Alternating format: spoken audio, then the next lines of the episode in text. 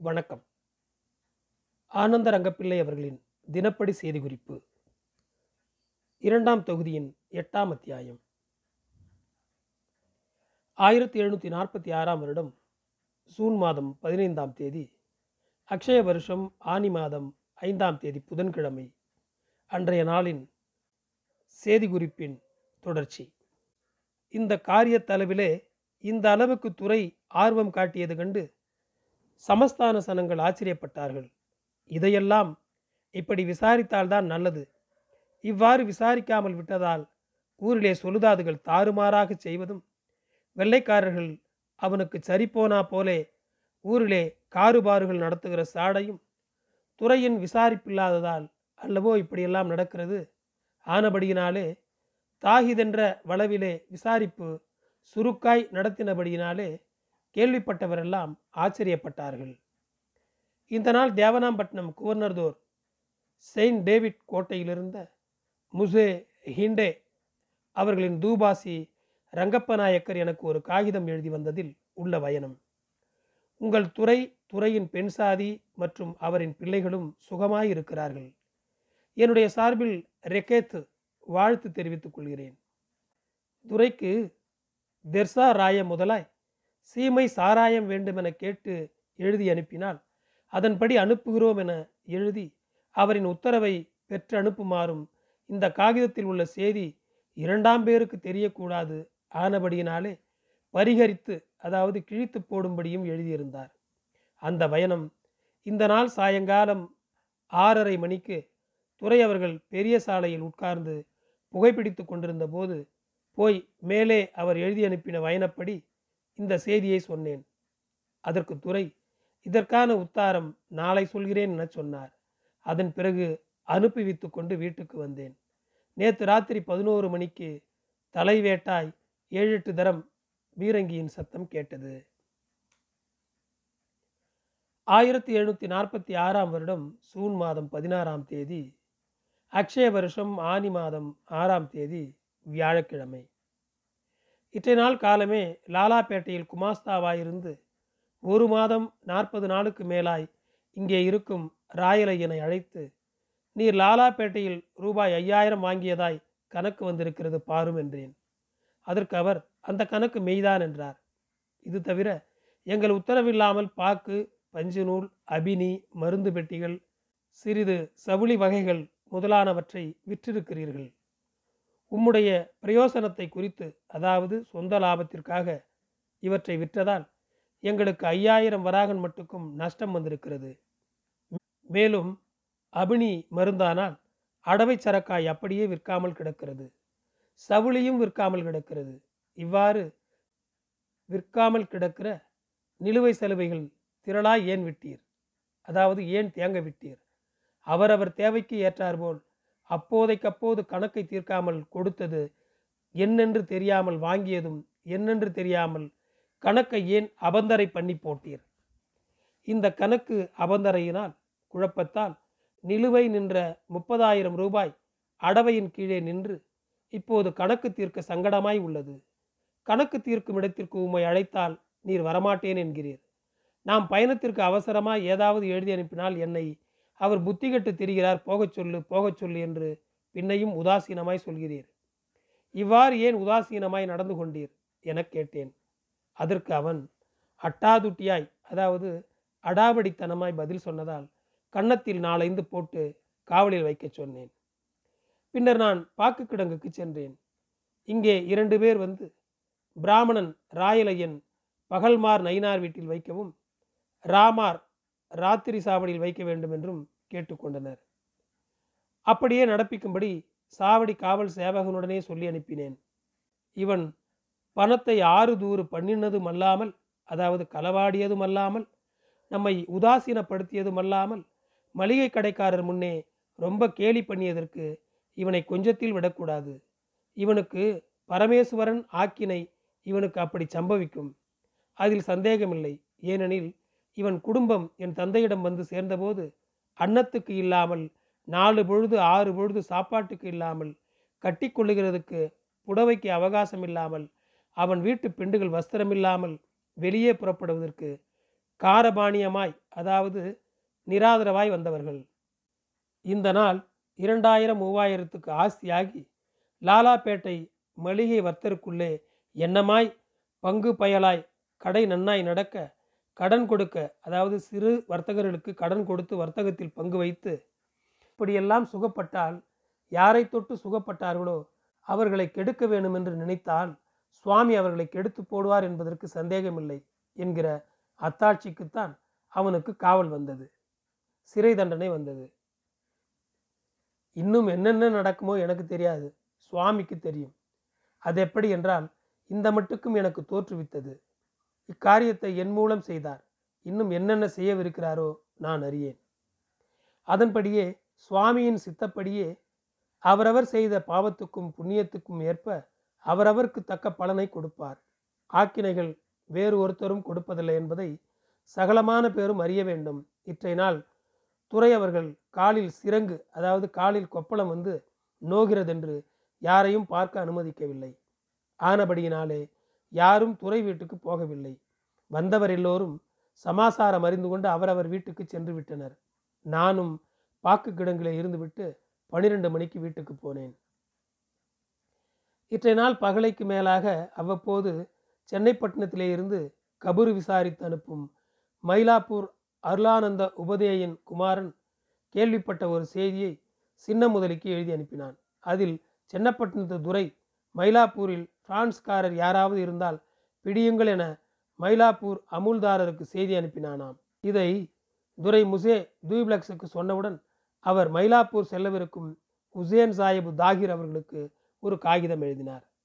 அக்காகிதத்தில் துரை எழுதி அனுப்பின பயணம் என்னவென்றால் உங்களை பொறுத்தவரை எங்கள் மனுஷர் என்றும் இங்கிலீஷுக்காரர் மனுஷர் என்றும் பேதகமில்லையே. மேலும் பார்சாபந்தர்லே அதாவது மயிலாப்பூரிலே சமஸ்தான பேரும் அவர்கள் எந்த தேசத்தை சேர்ந்தவராக இருந்தாலும் வரலாமே. அவர்கள் விருப்பப்படி எங்கு வேண்டுமானாலும் போகலாம். இப்படி இருக்க சென்னப்பட்டினம் குவர்னர்தோர் துறை சொன்னதன் பேரில் உங்கள் அமுல்தார் மயிலாப்பூரில் எங்கள் மனுஷர் அதாவது பிரான்சுக்காரர் வந்திருந்து வரப்போவதாக இருக்கிறவர்களை பிடிக்க வேண்டும் என்று எழுதி அனுப்பி அந்த படிக்கு பிடித்து கொள்ள சொல்லி உங்கள் அமுல்தார் உத்தாரம் கொடுத்தார் என்று கபுரு கேட்டோம். இது நியாயமா? இப்போதும் நாங்கள் உங்கள் மனுஷருக்கு எழுதி அனுப்புவது என்னவென்றால் பிரான்ஸ்காரர் மயிலாப்பூருக்கு வர்த்தகத்தின் நிமித்தியம் வந்திருந்தாலும் வருவதும் போவதுமாக இருந்தாலும் அவர்கள் வழி இங்கிலீஷ்காரர் போகாதவாறு பார்த்து கொள்ளும்படி எழுதி அனுப்புங்கள். இல்லை உங்கள் மனசிலே இங்கிலீஷ்காரரிடத்திலே பக்ஷம் இருந்தால் அதாவது அன்பிருந்தால் அதுவும் எங்களுக்கு எழுதி தெரியப்படுத்துங்கள். நாங்கள் எங்கள் மக்களை மயிலாப்பூருக்கு செல்லாமல் பாதுகாத்துக் கொள்கிறோம். மேலெழுதின வயனங்கள் அடங்கிய காகிதத்தை எழுதி கும்பநீரின் சேவகன் தரகரான வக்கீல் சுப்பையன் கையில் கொடுத்து ஆற்காட்டுக்கு சாயங்காலம் ஆறு மணிக்கு மேல் அனுப்பப்பட்டது. சம்பா கோவில் சக்கரமேந்து சக்ரமெண்ட் பண்டிகையானபடியினால் நற்கருணை எழுந்தருள பண்ணி கொண்டு ஊர்வலம் வரும்போது கோட்டையிலே இருபத்தி ஓரு பீரங்கி குண்டுகள் போட்டனர். வெள்ளைக்காரர் கிறிஸ்துவர் சமஸ்தான பேரும் வர துரை வீட்டில் உள்ளவர் நற்கருணை ஆசீர்வாதம் வாங்கி கொண்ட பிறகு துறை வீட்டுக்கு வந்து விட்டார். அம்மாள் வண்ணான் துறை அருகில் உள்ள பிக்ஷைக்காரருக்கு கட்டியிருக்கிற வீட்டுக்கு போய் அந்த பிக்ஷைக்காரர்களை விசாரித்து விட்டு வீட்டுக்கு போனான். பெண்பாலுக்கு ரங்கப்பிள்ளை பெரும்பாலும் ஆண்பால் விகுதியே பயன்படுத்துகிறார். நான் அறிந்த மாத்திரம் இந்த நாள் நடந்ததை எழுதினேன். ஆயிரத்தி எழுநூற்றி நாற்பத்தி ஆறாம் வருடம் சூன் மாதம் பதினேழாம் தேதி அக்ஷய வருஷம் ஆனி மாதம் ஏழாம் தேதி வெள்ளிக்கிழமை. இற்றை நாள் காலத்தாலே துறை அவர்கள் வீட்டுக்கு வந்தபோது துறைக்கு இடுப்பு நோய் தலைநோய் சிறங்கு வேதனையால் துறை அவர்கள் உடுத்தி கொண்டு வெளியே வரவில்லை. ஆகையால் ஒருத்தரும் துறை அவர்கள் வீட்டுக்கு போகவில்லை. தர்பாரும் இல்லை. அவர் அவர் வீட்டுக்கு போனார்கள். இற்றை நாள் பன்னிரண்டு மணிக்கு நாலு பிராமணர்கள் மாயையிலிருந்து காகிதம் கொண்டு வந்தனர். அதில் பிள்ளை ஒரு அதிசயம் எதுவும் இல்லை என சொல்கிறார். இனிமேல் கிரமேணா அதாவது நாலா வட்டத்தில் அறிய வேண்டியது அவர்கள் மாயையிலிருந்து புறப்பட்டு பதிமூன்று நாள் பயணம் செய்து புதுச்சேரி வந்ததாக சொல்லி கொண்டார்கள். ஆயிரத்தி எழுநூற்றி நாற்பத்தி ஆறாம் வருடம் சூன் மாதம் பதினெட்டாம் தேதி அக்ஷய வருஷம் ஆனி மாதம் எட்டாம் தேதி சனிவாரம். அமாவாசையாகிய இற்றை நாள் இடுப்பு நோயால் துறையவர்கள் உடுத்தி கொண்டு வெளியில் வரவில்லை. சின்னதுரை உட்பட அனைவரும் துறையவர்கள் வீட்டுக்கு வந்து சாலையில் அதாவது வீட்டின் நடுக்கூடம் அங்கிருந்து விட்டு சென்று விட்டனர். இற்றை நாள் காலமே பதினோரு மணி அளவில் துறை அவர்கள் என்னை அழைத்தார். உசேன் சாஹிப் நமக்கு காகிதம் எழுதியிருக்கிறார். சுகசிங்கு வியாச்சியம் ஏன் நீர் இன்னும் தீர்த்து வைக்கவில்லை? நித்தியம் ஏன் அட்டி பண்ணுகிறாய்? அதை தீர்த்து வைக்க முடியாதோ என்று கேட்டார். நான் தீர்க்கிறதுக்கு இன்னும் இரண்டு மூன்று நாளுக்குள் உம்மிடம் பஞ்சாயத்தாரர்களை அழைத்து வந்து தீர்த்து வைக்கிறேன் என்றேன். அவர் என்ன இது? விடிந்தால் அந்திப்பட்டால் இப்போது அப்போது என்கிறாய். நான் மெத்த வேசாரினேன் அதாவது கவலையாய் உள்ளேன். இனிமேல் வையாமல் அதாவது காலம் தாழ்த்தாமல் உடனே தீர்த்து போடு என்றார். இந்த வேளையில் காகிதத்தை படித்து கொண்டிருந்த சின்ன முதலி துறையுடன் சேர்ந்து கொண்டு ஏன் இந்த வியாச்சியம் முடிக்கவில்லை? ஏன் தாமதம்? என்று கேட்டார். இந்த வியாச்சியம் பற்றி உமக்கென்ன தெரியும்? நீர் சும்மா வாயை மூடிக்கொண்டிரும் என்றேன். அந்த மட்டுக்கும் அவர் வாயை மூடிக்கொண்டார் அப்பால் மதானந்த பண்டிதரும் சின்ன முதலியும் உசேன் சாஹிபு துறைக்கு எழுதிய காகிதத்தில் உசேனுக்கு துறை அவர்கள் தர வேண்டிய கடன் நெடுநாளாய் நிலுவையில் உள்ளது. இப்போது கல்யாண செலவுக்கு பணம் தேவைப்படுகிறது என்று சுகசிங்கு வியாச்சியம் இன்னும் தீர்க்கப்படவில்லை என தம்மிடம் சொன்னதாகவும் அதற்கு இது ஒரு பெரிய காரியமா? இதை சீக்கிரத்துக்கு தீர்த்து அனுப்ப முடியாதா என நவாபு அன்வருத்தி கான் எழுதியதாகவும் இவ்வாறு உசேன் சாஹிப் எழுதி அனுப்பியதால் தான் துரை அவர்கள் உங்களை அழைத்தார் என்றும் சொன்னார்கள். மீண்டும் என்னை துரை அவர்கள் அழைத்து உசேன் சாஹிபுக்கு தர வேண்டிய பணத்தை நீ கொடுக்க வேண்டும். என் கையில் பணம் எதுவும் இல்லை. கும்புநீரும் நானும் உன்னிடத்தில் நல்ல முறையில் பற்று வரவு வைத்துள்ளோம். எனக்கான பணத்தை தரும் பொறுப்பை நீயே ஏற்றுக்கொள்ள வேண்டும் என்றார். நானும் அவர் அடியறிந்து நல்லது.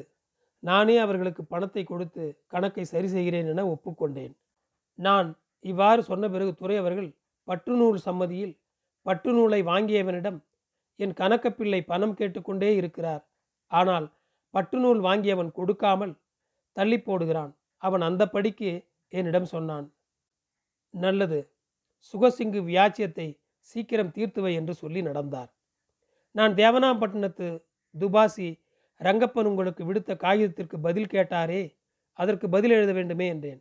அதற்கு துரை அவர்கள் மெய்தான் நீர் சொல்வது சரிதான். பின்வருமாறு எழுது. உடம்பு சுவஸ்தமில்லாமல் இருந்த காரணத்தால் பதில் எழுத இரண்டு மூன்று நாளாச்சுது. இப்போது கைவசம் தேவையான அளவு சாராயம் உள்ளது. தம்முடைய தயவினாலே இந்த வேலைக்கு விஸ்தாரமாக இருக்கிறது. சீமையிலிருந்து கப்பல் வர தாமதமானால் அப்போது காகிதம் எழுதி சாராயம் அழைப்பித்துக் கொள்கிறோம் என்று அவர்கள் எழுதின உபசாரத்துக்கு தக்கதாய் எழுதி அனுப்பி என உத்தாரம் கொடுத்தார். நானும் அந்தப்படியே சவாதி எழுதி கொண்டு ஒரு பிரதியை வைத்துக்கொண்டு கூடலூர் செயின்ட் டேவிட் கோட்டையிலிருந்து வந்த சேவகன் கையில் கொடுத்து அனுப்பிவிட்டேன். ஆயிரத்தி எழுநூற்றி நாற்பத்தி ஆறாம் வருடம் சூன் மாதம் இருபதாம் தேதி அக்ஷய வருஷம் ஆணி மாதம் பத்தாம் தேதி சோமவாரம். இற்றை நாள் பதினோரு மணி அளவில் ஸ்ரீதுரை அவர்கள் என்னை அழைத்து முத்து விலை இப்போது என்னமாய் இருக்கிறது? என்று கேட்டுக்கொண்டே முத்தை காண்பித்தார். நான் முத்து இப்போது மெத்த சவுக்கை முகமானபடியினாலே இன்னும் இருபது நாளில் வெகு முத்து இந்த வட்டத்துக்கு வரும். அவ்வாறு வந்தவுடன் நமக்கு நல்லதாகும். ஆனபடியினாலே இப்போது வாங்க வேண்டாம். இப்போதைய விலை அப்போதைய விலைக்கு அரைவாசி திருமுருகாய் இருக்கும் என்று சொன்னேன். அதற்கு துரை அவர்கள் மெய்தான் அதை கொடுத்துவிடு என துரை அவர்கள் மதாமிடம் சொல்ல அவளும் அப்படியே கொடுத்து விட்டாள். பின்னர் துரை அவர்கள் சீனத்திலிருந்து வந்த மூன்று கப்பல்களை பற்றி சொன்னார். இங்கிலீஷு கப்பித்தான் முசே பெர்னேத்து மூன்று பிரான்ஸ் கப்பல்களை கைப்பற்றி அவற்றை ஒல்லாந்தார்காரர்களுக்கு அதாவது டச்சுக்காரர்களுக்கு விற்றார். அவ்வாறு விற்கப்பட்டதை திருப்பி கொடுத்து விடும்படி பிரான்ஸ் ராசா எழுதியிருந்ததை ஒல்லாந்தாரர்கள் ஏற்றுக்கொண்டு கொடுக்க ஒப்புக்கொண்டனர். அதன்படி கும்பினூருடைய சீனத்து கப்பல்களும் கர்சேமும் கப்பலில் வந்த சரக்குகளும் பிரான்ஸ் கும்பனியிற்கு சேர்ந்தது. அதற்கு மெத்த சந்தோஷமாச்சுது என்றார். ஐயா மணிலா கப்பல் ரெண்டு ஆறு ஆயிரத்தி எழுநூற்றி நாற்பத்தி ஆறு தேதியிட்ட நாட்குறிப்பில் வரும். அதே மணிலா கப்பலாக இருக்க வேண்டும். அதை பற்றிய செய்தி என்னவாச்சுது என்றேன். அதற்கு துரை அவர்கள் மணிலா பிரான்ஸ் கொடி ஏற்றப்பட்ட தேசம் அல்லவே. அங்கு துலுக்கன் பேரும் துலுக்கன் கொடியும் பறப்பதால் அது பற்றி கும்பனியார் ராசாவுக்கு சொல்லக்கூடாது. அதற்கு வேறு வழியை சிந்திக்கிறேன்.